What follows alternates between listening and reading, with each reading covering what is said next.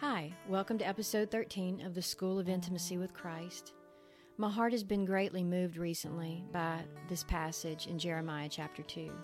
It says in verse 2 Thus says the Lord, I remember you, the kindness of your youth, the love of your betrothal, when you went after me in the wilderness, in a land not sown.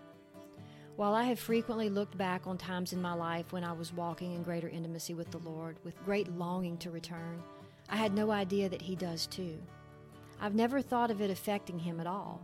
I was just one of a large number who were drawing near, so if my love cooled off, there were still plenty of others. I wouldn't be missed. He lacks nothing by my absence from the secret place. He probably isn't even aware that I'm gone.